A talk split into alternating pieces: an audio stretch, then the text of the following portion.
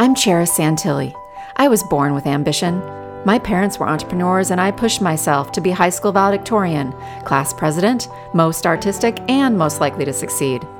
The summer I turned 19, we celebrated my dad's 50th birthday with a hot air balloon ride. A crash landing left him with a broken neck, me with a broken heart, and my mom coping through alcohol. My relentless ambition helped me become a successful entrepreneur Yet my own private paralysis and overachiever addiction ruled me. I finally ventured on a quest for my best life. I found the path of my inner peace, how to stay on it, and how to show the way for others. Now it's your turn. Ready to take that load off your shoulders? Join me so you can cherish your life.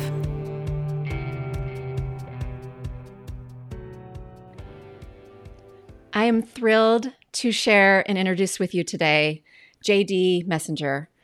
We met online through LinkedIn, and I am so thrilled he responded to a message I sent him because it was very much a synchronistic moment for us. And that word has special meaning we'll share about later, I'm sure. Um, JD, well, let me just share first. We had we have some interesting things in common in our lives. And that initially sparked a conversation together. And then we we just so we hit it off so well. We just felt very connected the first time we spoke.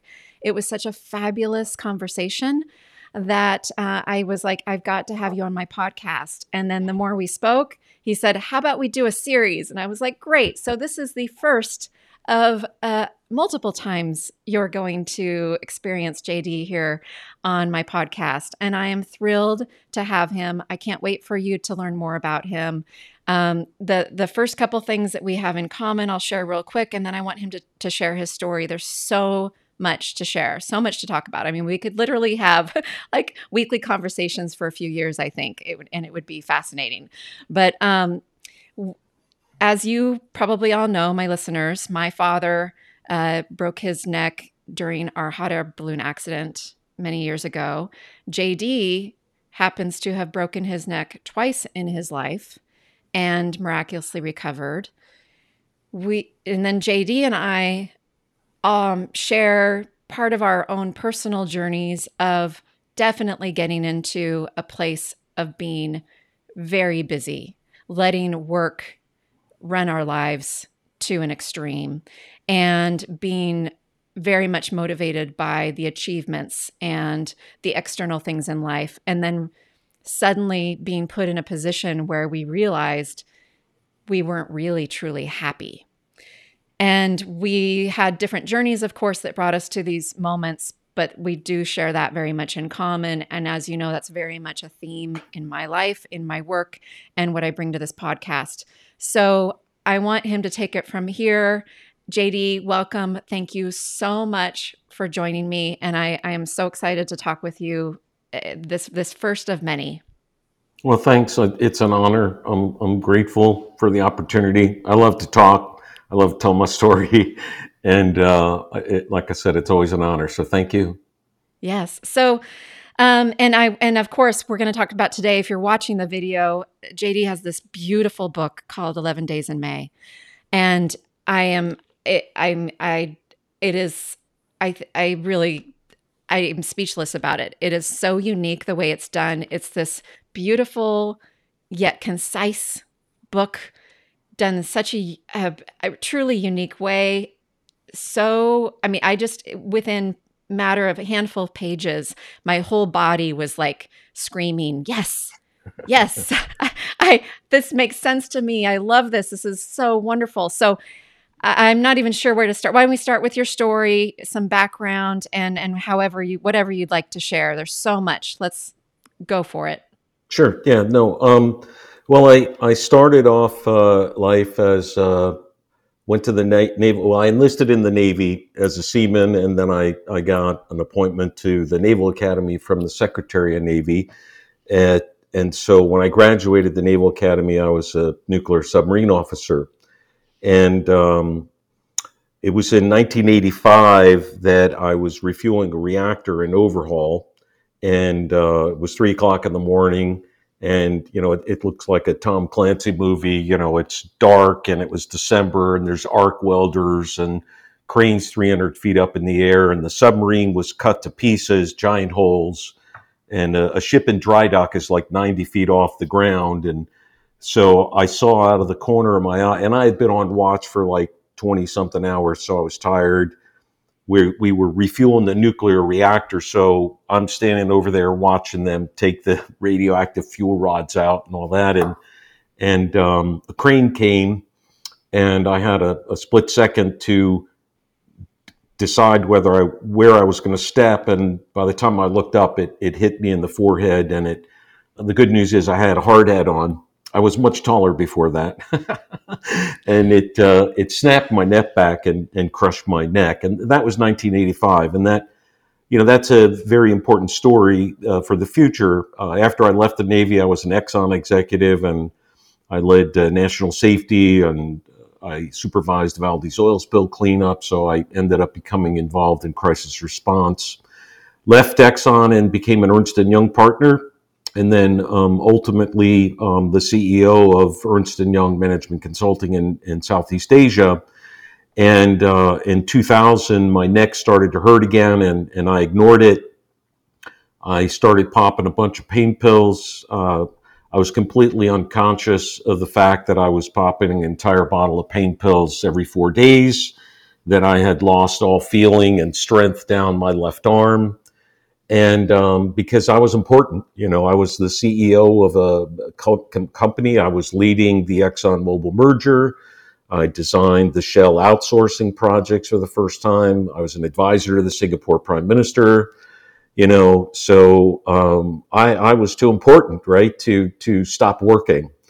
And uh, on the morning of January 18th of 2000, I, I put my arms up in the air when I woke up to take a shower, so stretch and that stretch was uh, I, I, I popped the last thing that was holding my neck together because it had been degenerating, and um, you know I had a I had a near death experience. I, I, I I flew out of my body and went through a tunnel, and you know I thought all that kind of stuff was la la woo woo crazy things, you know.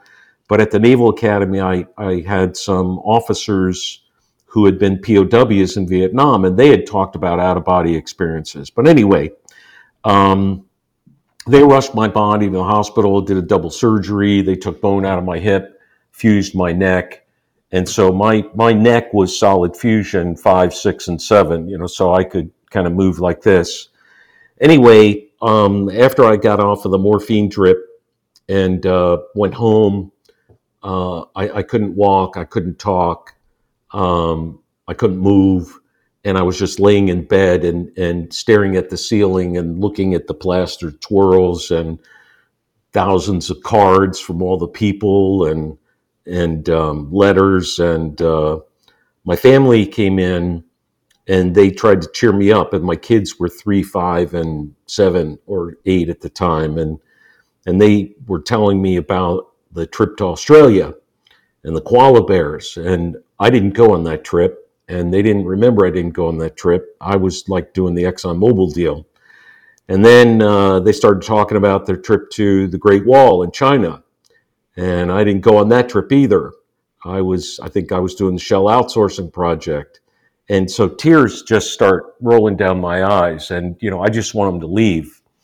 And, uh, you know, they leave and, and I'm just, uh, I'm like, what is wrong with me? You know, I've I've become a self-made multimillionaire. I'm living in a five million dollar house. I've got servants. Um, I thought I did everything you were supposed to do in life, and I wasn't happy. And I didn't know why I wasn't happy, and uh, I got really PO'd. You know, I was I was really angry. You know, angry at God, angry at whoever you know told me whatever I was supposed to be doing was supposed to be the right thing, and and so that was that was sort of the major turning event um, in my life, and that was 20 years ago, and and that completely altered uh, my entire life. Uh, after I uh, it took six months to learn how to walk and talk and chew gum again, and and I quit my job, and I thought I'd go on a search. I wanted answers to questions like, you know, what was that tunnel I flew through, and why am I not happy? And you know, who am I? And what am I supposed to do with my life? And and uh, I, I, naively thought it would take a year, and ten years later, I was still searching. And I had done a CNN radio show, and I had made a television show, and, and I wrote a best-selling book. So um, that's that's kind of how it all began. Oh my goodness! And uh, when you shared about the thousands of cards and things that re- that I haven't thought about that in a while, it brought back a memory of my dad when we were in the hospital, um, and the literally bags of cards and that I'm sure you experienced too bags and buckets that would flood in. I mean, there were so many. I do not think we even were able to open them all because he was very well respected in his community, different type of of business and businessman, but that just that memory came flooding back. Um, oh my, I, there's just so much. Um, wow. I, I, and and also the ten years. I and I know in your book and uh, you use the word quest when you went and talked about going on your search, yeah. and I love that work myself. And I, um, in my intro, I talk about going on a quest in my podcast intro, and I, and really that was about a 10 year quest myself. Um, so it's just, it's interesting. The more I learn about you, the just the different little what happens that- it happens to everybody you know it's a part of the hero's journey or mm-hmm. heroine's journey i like to say um, and um, you know we we all this this is the the hero of a thousand faces by joseph, joseph campbell. And you know every great movie you know whether it's lord of the rings neo the matrix marvel movie you know they all follow the hero's journey. And that's the the the mono myth that joseph campbell discovered through all myths and all legends and all civilizations throughout all time and and it's an innate part of us and you know, this is why when we watch a movie that follows and checks the boxes of the hero's journey. We all love that movie. Well, this is our life. And part of the life uh, of a hero's journey is the call to adventure. And the call to adventure is what I call the, the fourth hurdle in our life. The first hurdle is ignoring the naysayers. And the second hurdle is taking a leap of faith and following and trusting your heart. But the third hurdle is it shows up as a divorce, uh, a, a, cancer, you know, illness, bankruptcy, you know, uh, some some something that that throws you off center and it sends you on the the call to adventure, and that's the beginning of our quest. Mm-hmm. And uh, unfortunately, too many people ignore it. Um, in my particular case, I I thought I was either, I was going crazy you know, I, I had visions of inventions in my mind's eye. I, I saw words go before my eyes, which is how I wrote the book in 11 days. I had premonition of events that happened. And, um, you know, right now, um, I'm CEO of the Messinger Institute, and our clients are all CEO entrepreneurs. And what I discovered uh, over the last 20 years is all of these great industrialists and CEO entrepreneurs, and you know whether you're talking of going all the way back to you know Andrew Carnegie or Thomas Edison or Nikolai Tesla or Walt Disney. You know, when you learn their story, they all have this story. They they they get insights, they get visions, they hear voices. You can call it la la woo woo if you want but you know, Mozart didn't write music; he heard music. You know, famous painter Peter Max, 1969 love poster. You know, I interviewed Peter and I said, Peter, where do you get your ideas to paint? And he goes, JD, I just watch my hand paint. You know, so so what we'll get into is that this quest helps us discover our greatest, I call them invisible gifts and powers and um, they scare the hell out of us. Uh, we think they're a curse, uh, when in fact they're a blessing in disguise. Two things. One, I want to make sure we tell about another very important piece of your story, the miraculous recovery of your neck. And and then I also want to hear what are those invisible gifts for you. So whichever way you want to go with those two things, but I think those are really pertinent pieces of this of a story to share here. So, you know, I, I, mentioned I'm a nuclear engineer and math major by education. And so, what I'm going to say is that everything is energy and energy is everything. Um, there's there's so much space between the molecules of our body that you know any physicist will tell you that we're basically nothing and um, the only part of my body or this table or computer that is physical matter is a neutron. And um, you can't see the neutrons in my fingertips if you go into 200 million times magnification. That's how much empty space and it's just energy. So everything is energy and energy is everything. So the next thing i want to say is that take, before I answer your question is that this thing sitting on our shoulders is the most powerful supercomputer in the world.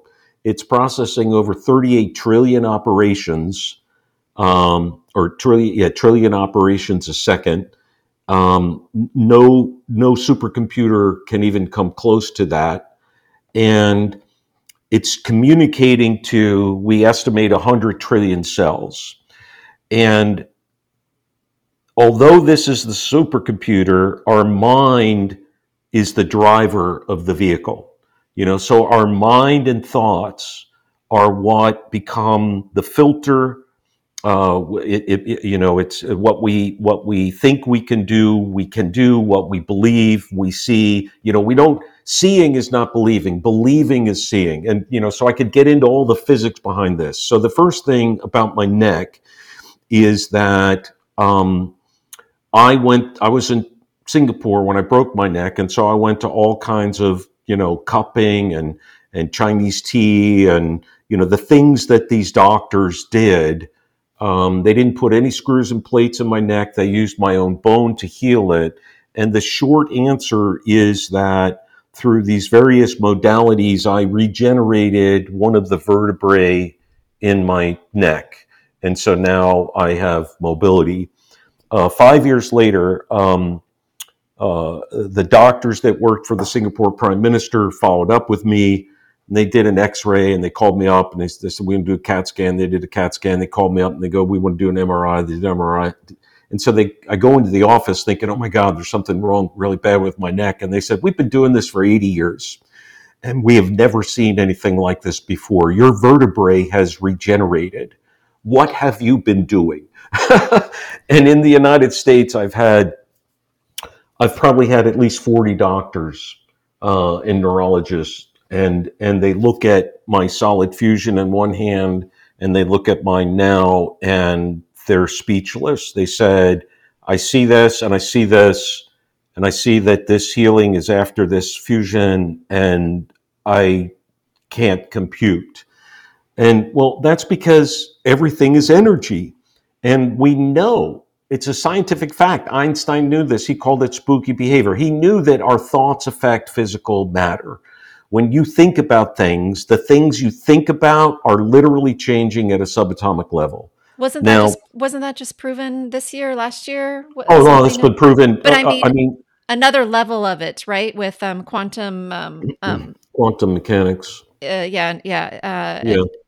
Uh, uh, oh my gosh, I can't think of the. There's it's been known for so word. long, and and you know we get really confused because is are things in reality a, a wave or they a particle and and what what they do is affected by our thoughts and you know this is why we put the superconducting super collider deep underground inside steel surrounded by water all that stuff so that our thoughts which travel around the world instantaneously, just like an email.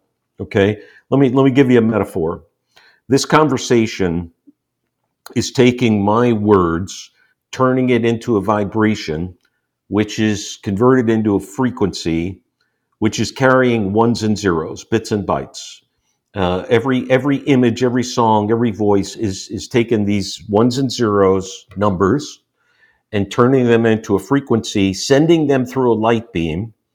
And then your little computer, which by the way, my brain and your brain is millions of times more powerful than this MacBook Pro, and it's creating this image. Well, our, our brain does the same thing, you, you know, so, so our brain has filters in it and the filters are created from our intentions and our motivations and we can we can go down that and talk about how 11 days of may was written in 11 days and how it won five awards, and I didn't even know what I wrote. I, I had no idea what I wrote, and and so how the hell does that happen, right? But our invisible gifts. So so in the last twenty years, I've helped over a thousand clients. I might have said this.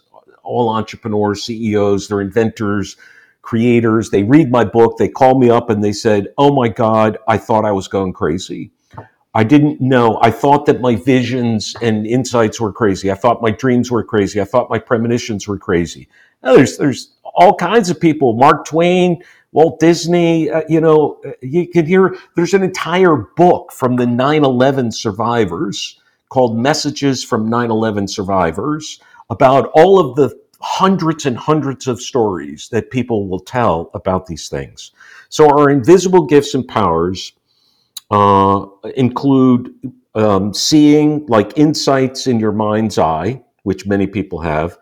That that's one of the more rare ones. The most common is intuition. Now, intuition is uh, uh, oh, usually it's a warning. Okay, I, am going to be very specific here. It, intuition is not an insight. An insight is like an, a creative. Oh, I get this idea, an inspiration okay, which is about a creation or an idea. An intuition is almost always a warning. Um, my favorite story of an intuition is that I was going on a plane, I was leaving Texas, I was going to fly to LaGuardia. I left the house and I stood on the doorstep and I was like, I'm forgetting something. And, you know, pants, socks, computer, band aid. What do I need a band aid for? I'm thinking band aid. I've never carried a band aid before or since. But I go in the house, I get a band aid, I fly to LaGuardia, I get off the plane, I pick up my bag, and my hand drags and it scrapes against the bag carrier, slices my finger open, and I got a band aid. Now, the math major is going to come out. You know, I've literally had a thousand flights, and I've on a thousand flights, I didn't need a band aid. And on the one flight out of a thousand, I needed a band aid. My intuition told me to bring a band aid. So that's a one in a million probability that I would get a band-aid from an intuition and cut myself. Okay. So so I like to do the math, and people laugh at me for doing the math. They love me for doing the math. But when you do the math on synchronicities or coincidences and you realize that's no accident. Now, so um, intuition is number one, empathic is number two. 60% of people are empathic. You feel other people's feelings. Now, we now know there's a scientific reason for that. In the front of our, our brain, right here, the frontal cortex, we have something called mirror neurons. And a mirror neuron is, a, is what is allowing us to feel what other people are feeling. Now, for some people, these mirroring neurons are so powerful that, that their empathic ability shuts them down. They, they, they, get confused with feeling other people's feelings and don't know whether what's their feeling or my feeling. Um, they, they don't go in crowds. They avoid, avoid malls, things like that. But, but an empath, if you're very empathic, you know, it's a gift. It's not a curse. And you have to learn to separate what you're feeling versus others. Okay. So intuition, empathic abilities, insights, you know, that aha inspiration, creativity, different from an insight. Innovation, again, different from a creation. To me, creation is like artistic, writing, and innovation is like products. Many of my most successful clients, nine figure businesses, they created their products from a vision. They had an insight, they had a dream, they just see it in their mind's eye, and they tell somebody to go make it. Um, that's how Walt Disney designed Epcot from a, from a lucid dream. Um, Albert Einstein used to put himself into a different state of consciousness using these Chinese balls. We can talk about that.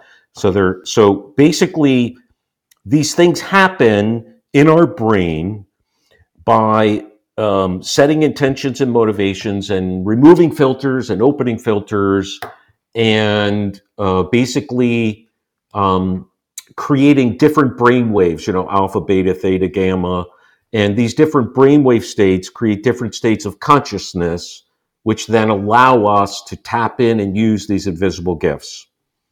So I might have missed one uh, intuition, empathy, insights, creativity, innovation, Hearing. Uh, lots of people hear. I, I, I could tell you a hundred stories about hearing. This one man called me up and read my book, and he says, "I got to tell you something I've never told anyone in my life, including my wife, 35 years." I said, "What is it?" He goes, "I hear voices," and I said, "Great." He goes, "I don't think that's great." And I said, "Why not?" He, I said, "What do they say?" And he says, "Run, duck, shoot." And I said, What? The voices say run, duck, shoot? He said, I'm an undercover agent. And when I, I hear those voices, if I do what those voices tell me to do, everyone's okay. And if I don't do what those voices tell me to do, people get hurt. So, so I know you might have some skeptics out there. That's okay. I was a skeptic for 10 years. And I now give speeches all over the country you know, the global CFO conference with the CFO of the thousand largest companies in the world, the Women's Leadership Summit. I always ask people to vote. Close your eyes and raise your hand if you have a vision. Raise your hand if you're empathic. Raise your hand if you had a premonition. Raise your hand if you see inventions in your mind eye. Guess what percentage of people say yes? Majority. 88%. Now, the women's abilities are stronger than the men's. Or at least the more the women say yes than the men. Now, whether that's because they're they're they're, less, they're more vulnerable, more open, or more in touch with their their gifts, I I'm not sure. But all I know is the men poll less than the women. Yeah, I could see that. I would say I bet part of that is because they're still a little scared, even though you say close their eyes to raise their hand yeah. to admit it. Yeah. Uh, partially also society in this, as you refer to, the world of form. Uh, I think culturally has made it like uh, that's a feminine thing to do or have or be, so that's not okay. Uh, and I think, and then, and then culturally too, I think just it's just been more accepted for women to be more open and seek help and and explore these things and thank thankfully it seems like things are changing in that respect and and i'm really happy i call that. i call these flops a flop is a faulty limited outdated program meaning a flop is a belief you know and we've got political flops gender flops um, social flops corporate flops economic flops you know all, all of these beliefs are programs in our cellular mind, in our in our brain, and in our cells at the time of birth. We we now know that this information is transferred in uterus from the mother. You know, so so and then we're programmed with at birth in society at our at the culture and the values and beliefs at the time. I call I call these beliefs at our birth our original download. And you know, my original download was, you know, Kennedy was president, and a woman's place was in the kitchen, not the Senate, and a woman wasn't even allowed to have a bank account that time. And and and Dad came home at five o'clock, and we watched I Love Lucy, and and you know, the world had plenty of water, and only a billion people, and you know, I mean, so all of the conditions under which I was born, they don't exist anymore. Therefore all of the programming that I have, my identity is living in a world which doesn't exist. So what happens is that creates tension. And that tension creates pain and suffering. And eventually something's going to break. And this is, comes back to our, our third hurdle, our crisis, our divorce, our illness, uh, you know, my midlife crisis, if you want to call it that where where my reality my, my physical environment was incongruent with my internal beliefs. And so so there's a disconnect. It's like the switch comes you know you're like wait a minute you know it's just like neo in the matrix right which pill are you going to take are you, are you going to take the pill and stay in ignorance or are you going to take the pill and go down the rabbit hole and and discover you know reality. And the last thing I'll say is, you know, reality is not what we perceive it to be. Um, all of these programs and filters in our mind have programmed us to believe that our identity is what our what these labels are. You know, it comes from paradigms. Paradigms come from constructs. We most people know what a paradigm is, It's a and and so as the paradigms shift, as we've seen, paradigms have shifted about marriage, about sex, about religion, about climate, about corporations, globalization. I mean, there's so many paradigms busting, and those people that that were living and grew up in the old paradigms, they go through a negative emotional sequence because their identity is being threatened. So first they ignore it, then they resist it, and then you deny it, and then you get angry, and then you become hateful, and then you become a terrorist. And and so when that's happening, that's because reality in the outer world, I call it the outer game, is incongruent with your inner game.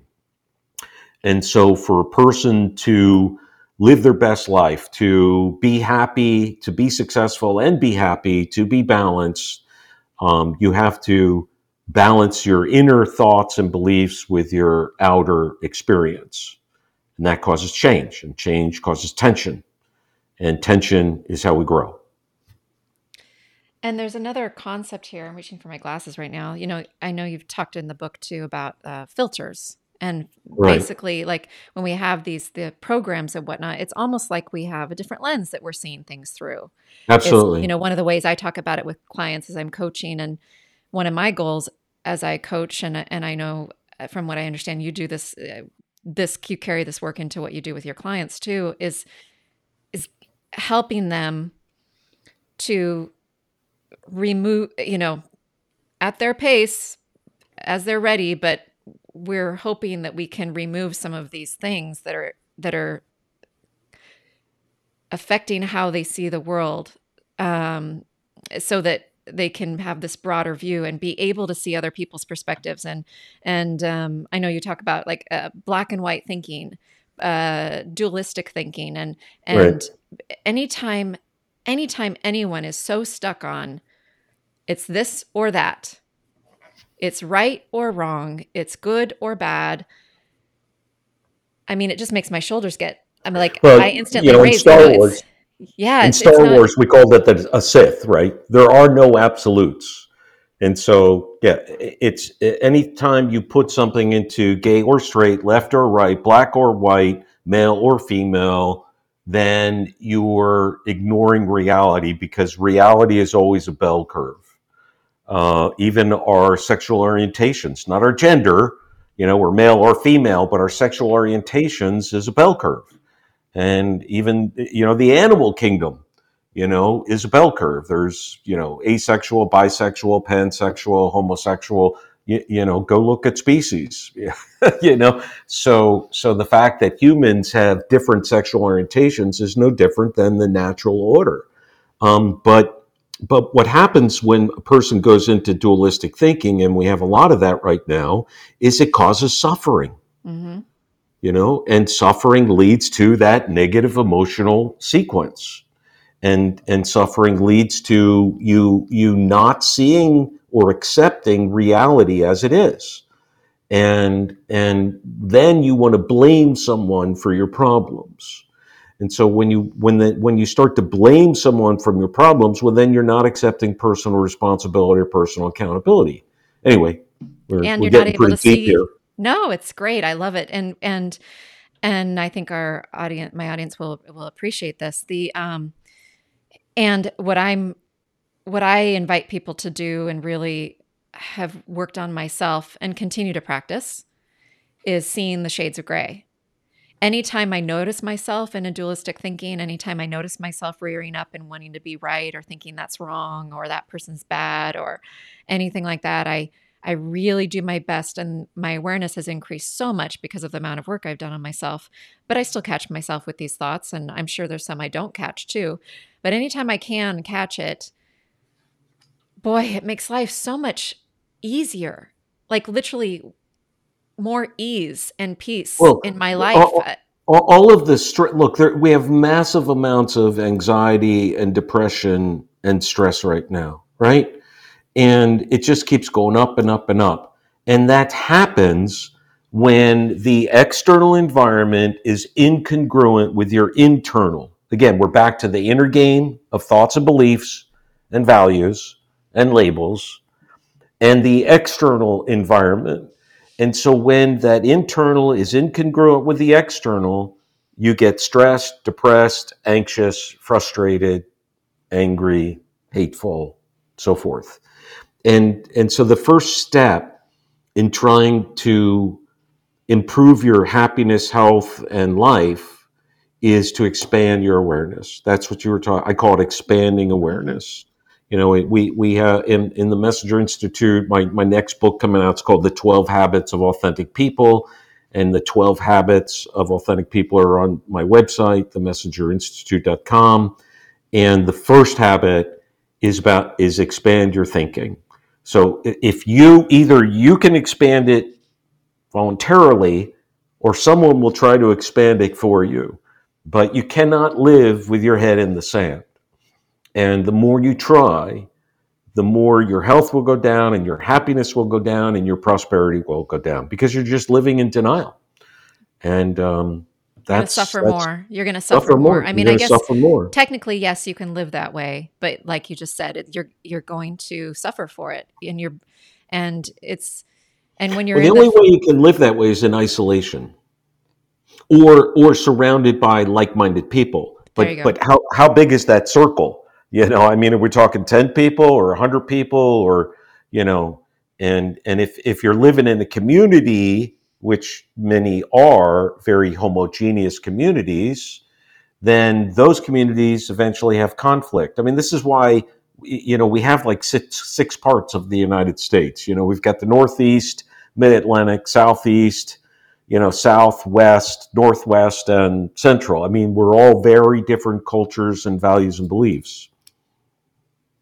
Yeah, and it's it can be a hard thing for people to reconcile and to be open to everyone else and and what I've found is the the more open I can be, the more I can question my own beliefs when they feel strong, the more I can be aware of what's going on inside me, the more I can invite myself to see what's going on with the other person or what's going on with the politics or the stuff. I mean, like from a compassionate way of like, even making up a story to make myself try to understand them better, to try to get on that other perspective, to try to understand what what what their program was. You know, what what created this and to right. have a sense of curiosity. And what I found is that and what I've learned too in my last um, in recent years studying my coaching foundations are rooted in people that uh, developed them very much based in neuroscience. And uh, in recent years, I've come to learn more myself about that because I wanted to understand the the rootings of, uh, of the things I was teaching, and in the sense of like, why is this helping? Why is this working? Mm-hmm. And that sense of curiosity, that sense of being able to tap into that, can bring in that part of our brain that we tend to have kind of offline or quiet, I guess. It, it's often overruled by the logical, analytical, and fear centers. And so bringing in that curiosity and being more, I know in the book too, you talk about uh, mindfulness is a, a word you use to describe this awareness and, and this literally internal awareness of what's going on inside of you. And going there, that's opening us up to live a life that is feels so much better, has so much more peace of mind, and has peace with each other so much more. I mean, the the amount of of conversations that I get into that uh, get heated or super uncomfortable, I mean, is pretty minuscule now compared to 10 or 20 years ago because of these changes I've made for myself. So I, I know for myself it works. And then I've seen it in clients too. To, to have somebody be able to suddenly have that insight that the person they're so pissed off at with might just have a different way of viewing this based on their experiences and their stuff and may not be a horrible person you know is is wonderful to ha- to see that moment or uh, and also to see the mirror back too of if you're so irritated by this what in that person are you seeing that like reflected you, like you. exactly i brought that up with a client recently and she was ready to hear it and she was stunned and then she quickly identified it and it was a an eye opener it's phenomenal I'll tell you. I'll give you a, a, an interesting story. It's a funny story. Again, I call them flops, a faulty, limited, outdated program. Um, my son was about 16, and I was walking around the house one day, and he had you know shoes everywhere. Excuse me. And the more shoes I saw, the more agitated I started to get. So when whenever you start to feel agitated, you're having a negative emotional reaction. And I guarantee you that's because there's a wound inside you. So I yelled at my son, Will you pick up your damn shoes? And he was like, total shocked. He's like, Fine, dad, you know, and he goes over and picks up all his shoes, and I'm all agitated, you know. And so he picks them up and takes them away, and and I start walking around the house, and I start to notice my shoes my shoes. And I left my shoes everywhere. And so then I realized that I just had a flop. And so I take, you know, I sit down, I do my mind clearing, I take some deep breaths, you know, because that opens up the frontal cortex. Whenever you're having a negative emotional reaction, it's because the amygdala has shut off your frontal cortex and you're not rational anymore. So when you do this deep breathing, it reactivates your frontal cortex. So I do my deep breathing, and all of a sudden I realize I get the memory. My dad yelled at me for leaving my shoes around. So what you perceive as something simple as an argument or whatever, it was a negative emotional reaction. It was a faulty program in my cells where I saw shoes. It triggered the memory of my dad yelling at me, so I yelled at my son. And we pass these things down over and over and over and over until you stop it. So I knew what I did. And so I went back to my son and I jokingly said, I want to talk to you. And he's like, What? And I said, I just treated you unfairly. And I realized that I was yelling at my father, who yelled at me for leaving my shoes. And I started to cry. And I gave him a hug and I told him how much I loved him. Mm. And it was a wonderful moment. And that flop was broken. Mm-hmm. Okay, he's not going to do that to his son. Mm-mm. You see, but that would be a wound. Our supercomputer remembers everything. So a, a flop, when you have a negative emotional reaction, it's because a condition, you know, when it first happened, our brain took a picture of it and then it stored it in memory. And then when it happens again, all the conditions happen again, boom, we explode. That's what PTSD is. So one more, mm-hmm. one more mm-hmm. story. Do I have time for one more story? Oh yeah, we can we can okay. keep going. so like I I was when I was in Singapore, my driver came to pick me up one day, six in the morning, and he was taking me to the airport. And um, this is when I was CEO, and my wife came out in her pajamas to say goodbye to me, and I exploded at her that she was embarrassing me in front of my driver, and I knew I'd drive away and I knew I'm all shaking, I'm all upset. This is what happens negative emotion reaction. I do my, my mental work, I do my breathing. I set, I try to go into the memory. What is the source memory? And I see that memory. I see my mother. I'm walking in my front door. I'm like 10 or 12 years old. And I've got two friends with me. And we come in the front door, and there's my mom in her pajamas looking real ratty and that was 30 years before. So when a woman wearing pajamas representing my mother, because you know men marry their mothers, women marry their fathers, right?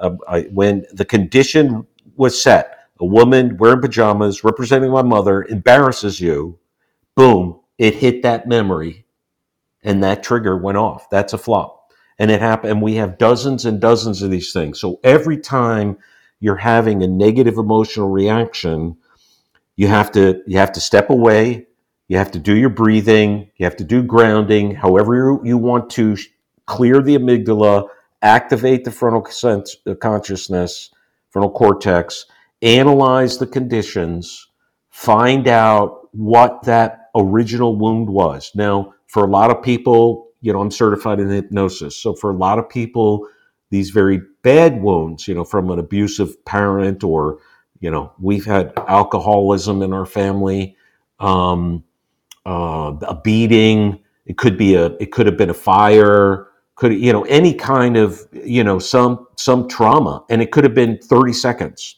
could have been a bully picking on you in third grade you know but anyway we got all these things in and and so you have to release them and once you release them it's gone now i want to go i want to go back to something you said if oh, go ahead you follow yeah up. i want to res- i want to yeah hang uh, hold your thought don't lose it um, what you just said so i I want to see if you uh, agree with this or if you believe differently.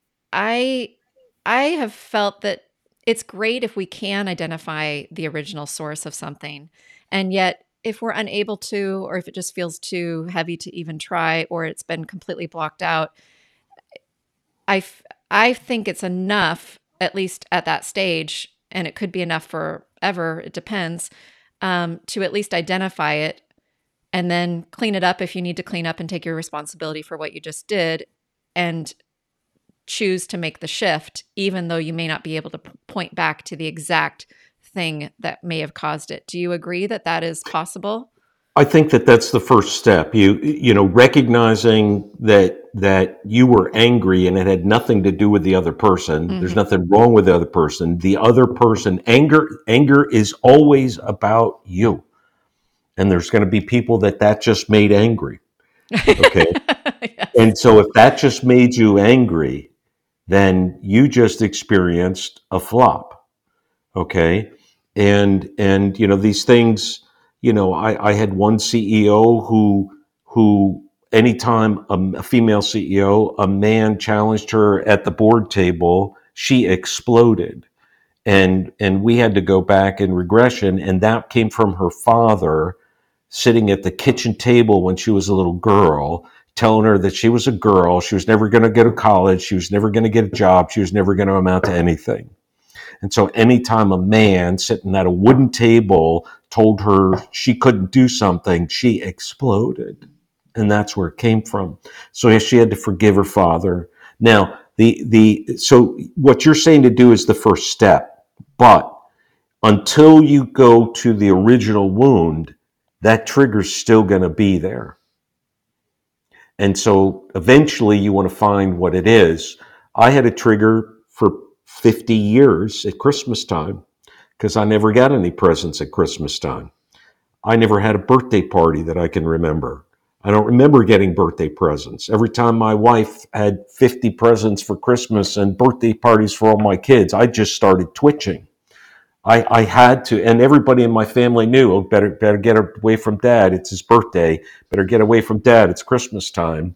You know, if I wanted to live a happier life, I had to find out why I got so emotional at birthdays and Christmas. And it's because you know, I lived in a poor family and I, uh, you know, my mother abandoned me and my dad beat me and I never got those things. You know, my first pair of new clothes, I was nine years old and I didn't know what a tag was hanging on. Why is there a tag hanging on my pants? Oh, that's because those are new. New? You mean these are mine for the first time? No one's ever worn them before? so, you know, it, there's a book called The Body Keeps the Score by Dr. Yes. Bessel van der Kolk that's a great a few book. years ago. It's phenomenal. Yeah, because uh, he talks about how we're all wounded. You know, we we're all wounded, every one of us, and and um, so so the process that you started talking about. You know, there's extrinsic motivators: money, clothes, watches, cars.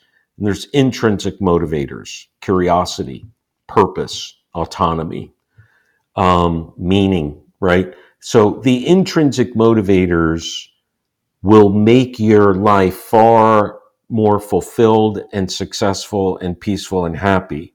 Extrinsic motivators, as soon as you get a promotion, it'll make you feel good for an hour, a week, maybe a month. You know, you get a raise, maybe a month.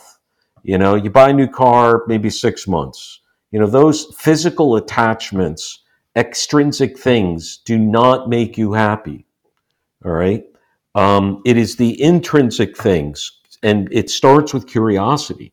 So becoming curious like a child, right? We talk about let the child out. That's because children are curious. They're explorers. You know, they ask questions. This is expanding awareness. And so the best thing that you can do as, as an individual is to constantly learn, constantly read, Ask questions.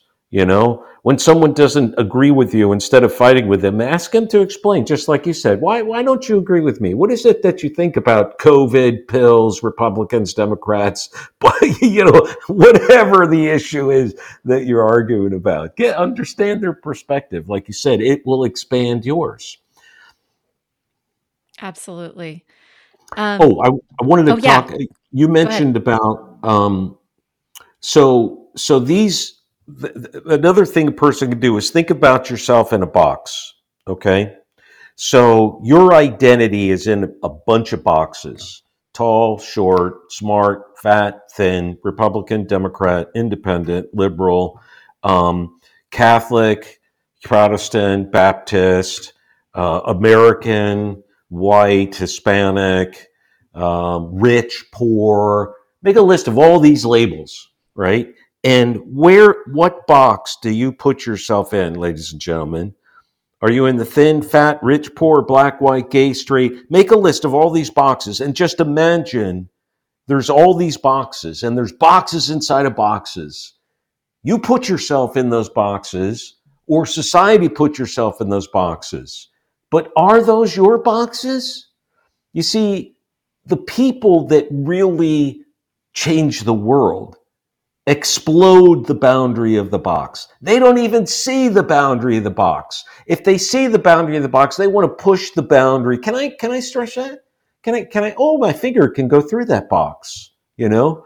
So just make a conscious decision. First of all, what boxes are you in? Secondly, do you do you like that box? you know, did, did your did your mom and dad put you in the dentist box and you became a dentist because mom and dad were dentists and grandpa was a dentist? We all know stories about that, you know. And then there's the black sheep of the family says, "I don't want to be a dentist." so so the box is the source of the triggers that will create a negative reaction because your identity and a wound is tied to it. Mm-hmm. So that so the labels and the boxes boxes are paradigms, okay? So the labels and boxes are the things that hold you back and limit your beliefs and limit your potential and limit your happiness. There's even geographic boxes, you know? I mean, last I researched that 80% of Americans live, born, and die within 300 miles of each other. You just you just put a geographic box in your whole life, you know? Why did you do that? You know, Anyway, so um, then the other thing you mentioned was about mindfulness versus presence. So I'll, I'll let you comment before I move on to mindfulness versus presence. No, I love um, I love the the concept of the box. I, I did a meditation once, a guided meditation, and I remember, or maybe it was a dream. I don't know. Some vision, something came up, communicating something to me, and it was the concept of like almost like brick walls around me but then somehow they, like, the walls came down and there was this beautiful meadow.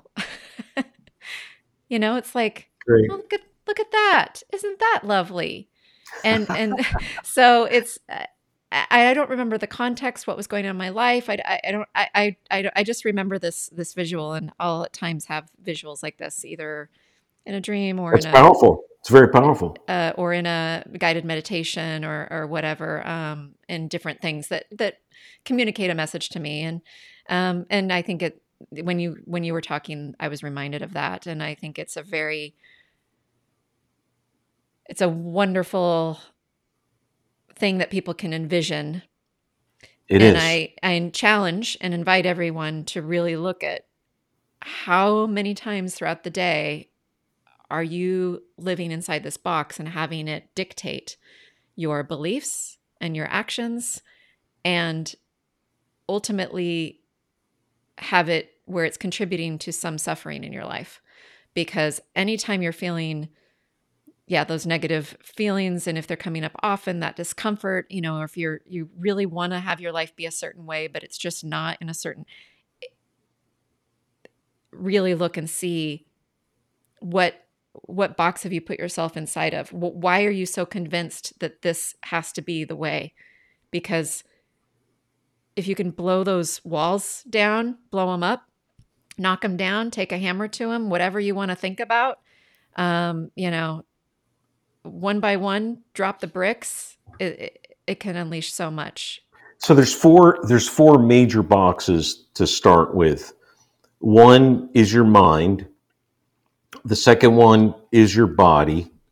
The third one is your environment, like work, house, uh, state, you know. And then the other one is your spirit. And that's a very important one. So let's talk about those. So your mind might be very depressed and frustrated.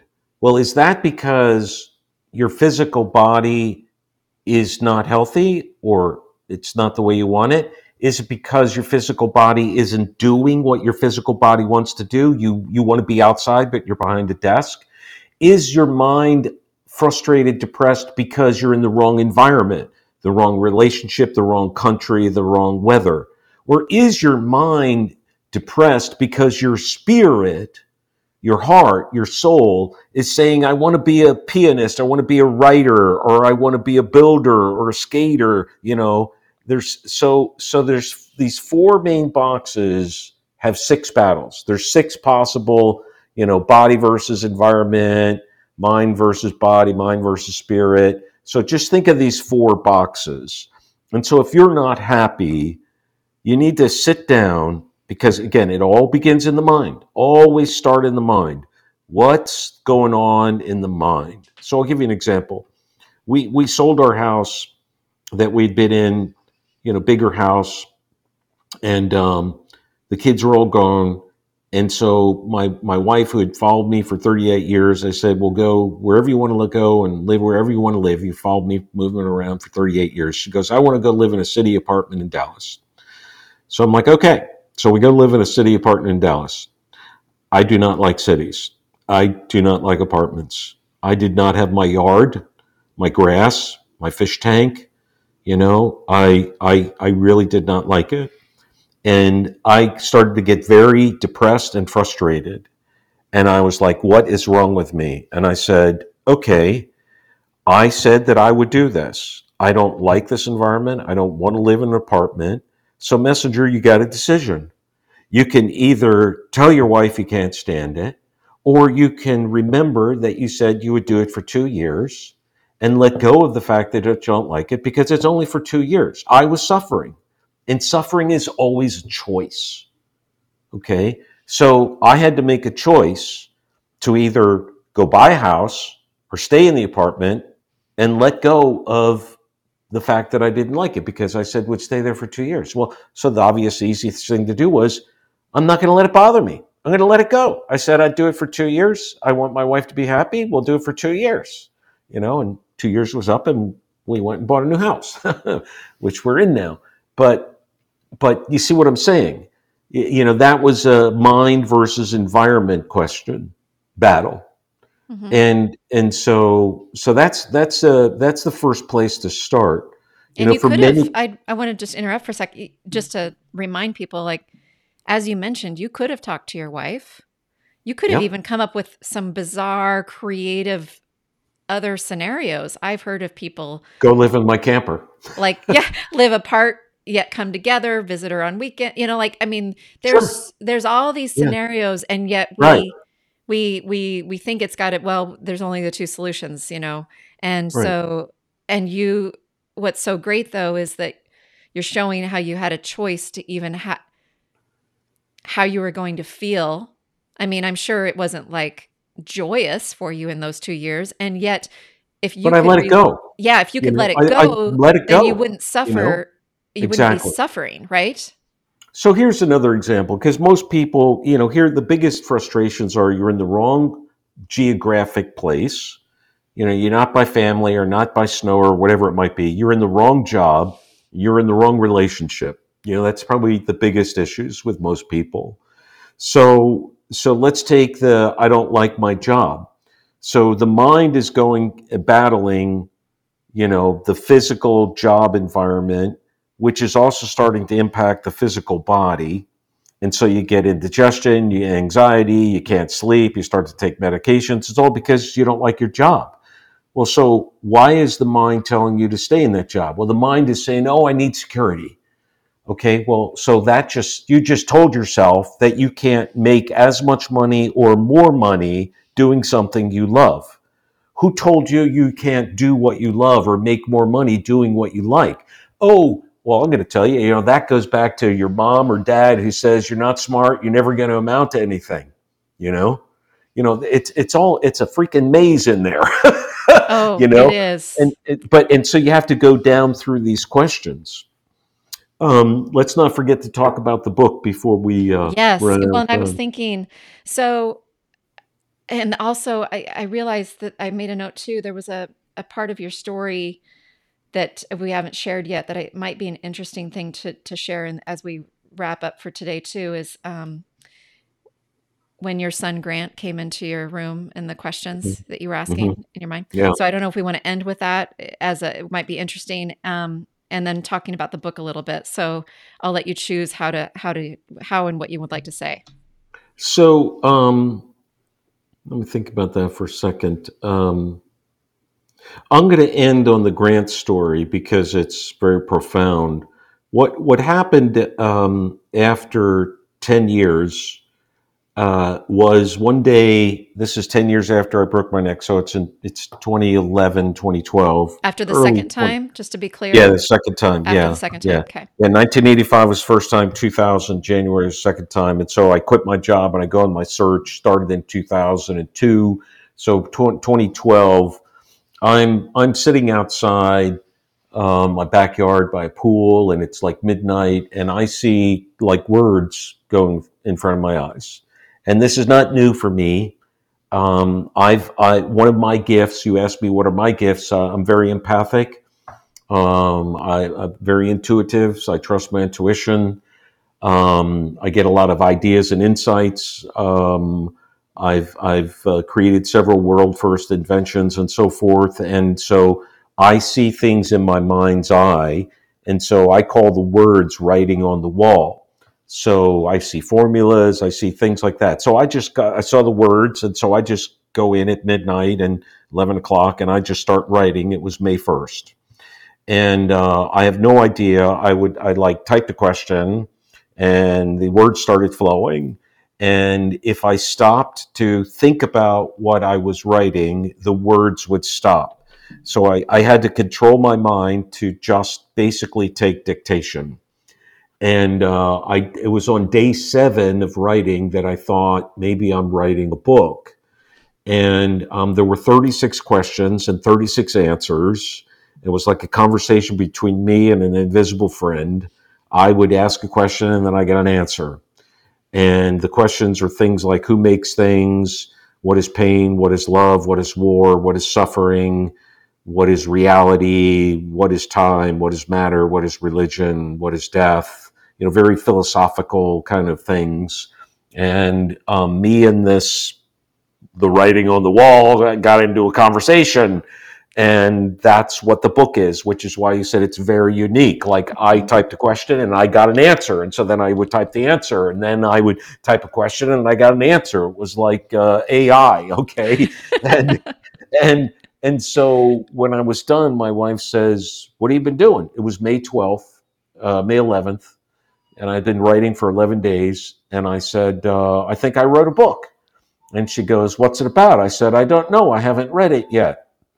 And um, it, it went and went on to win five awards and hit number one on Amazon and uh, number one ebook, number one hardcover, and it won four gold and one silver award. And um, that's when I came out because the book was then published. So it was only in 2011 or 2012 that, and so I called the book 11 Days in May. There was no title, there was no plan, there's no chapters. You know, I called it 11 Days in May because it was written in the first 11 days in May. It's kind of a terrible title because doesn't people confuse it with like the Cuban Missile Crisis or something like that? And um, yeah, so so I, I read the book like 18 times uh, before it was it came out, and I was doing book talks and tours and radio and television interviews. And my wife was like, "Why do you keep reading the book?" I said, "I, I wrote it. I need to know what's in it." You know, and um, and uh, so that's when I came out. And for the first time, after 10 years of having these insights and visions and making TV shows and products and games and inventions, that was when I came out. And I was terrified to tell people of my la la woo woo, you know, spiritual things. And, and of course, the, the great shock was that all of these executives and individuals started coming to me going, Oh, thank God. I thought I was going crazy. I thought there was something wrong with me. You know, I need to talk to you because I'm experiencing the same things. So the, the story that I omitted in the beginning when I, when I had broken my neck um, in January 2000, when I was laying in bed and I couldn't move, and I told you that I was very angry and frustrated and and uh, I, I, omitted the uh, very spiritual story, very loving story, which you asked me to share about mm-hmm. Grant. Mm-hmm. Um, so after my family left, and I had tears coming down my eyes because I didn't go to Australia and I didn't go to Beijing, I, I screamed silently in my mind, "Why did you do this to me?" You know. And the door handle jiggles in less than one minute, and my three-year-old comes in and he goes, Daddy, you work too hard. And then he leaves. I'm like, mm, mm, you know, I'm trying to talk. I can't talk. I can't move, you know, all that. And I'm like thinking, did, did I just like ask God, why did he do this to me? And my son just came in and told me I worked too hard. And so the next day I screamed another silent prayer in frustration. I'm like, oh God, oh yeah, you're talking to me. I'm working too hard. What the hell am I supposed to do? Now, again, this is all silent in my head, having a, an argument. And in one minute, the door handle jiggles, and in comes my three year old son again. And he goes, Daddy, you need to play. And then he turns around and leaves. And I'm like, okay, wait a minute. The math major comes out, and there's a formula on the book, which is only half the formula and everyone the formula is the probability of this event happening. So i so i'm like do i think god's answering my prayers for my son? I'm like no i'm a math major. What's the probability of my son coming in the room in any one minute? Well that's one in 306 3600 you know what's the probability of grant answering a question that he didn't hear well how many how many sayings does a three year old have and you know so i calculated the probability as being one in a thousand and it happened twice. So that's one in a million. So on the third day, I'm thinking, oh, maybe God is answering my questions through my son. Like, how could my son be hearing and how could he come in? So I'm like, okay, God, I work too hard. I need to play. What what does that mean I'm supposed to do? Jiggle, jiggle. One minute, door, son comes in. This time he's dancing around and he's going, we remember, we remember, because he couldn't say his R's. So he was saying, Remember, remember, remember, remember. He's just dancing in a circle, bouncing around, going, Remember, remember, remember, remember. And I'm like, Remember, remember what? You know? I so he leaves. So all of a sudden I realize, oh my God, that was one in a billion. One in a billion that that would happen three times in a row.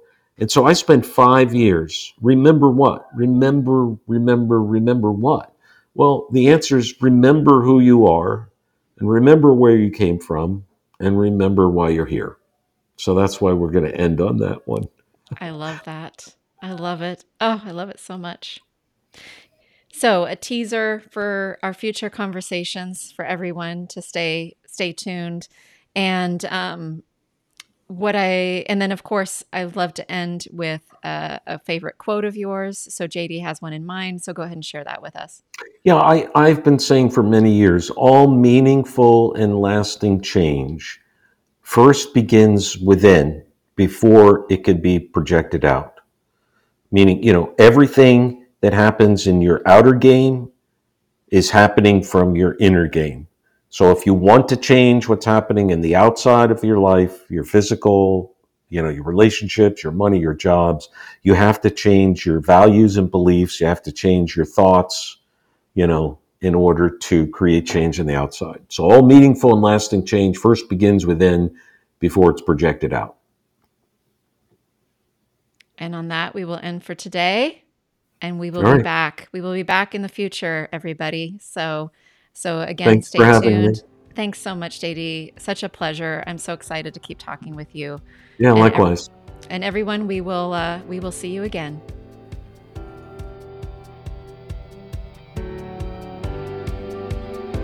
I hope you're enjoying my Cherish Your Life podcast. If this is supporting you in any way, please review, subscribe, and share it with friends and family. You can follow me on social media at Cherish Your Life, and my website is cherishyourlife.com. Yep, my name's unique. Here's an easy tip for you to pronounce and spell it. It's like the city Paris, but with a CH.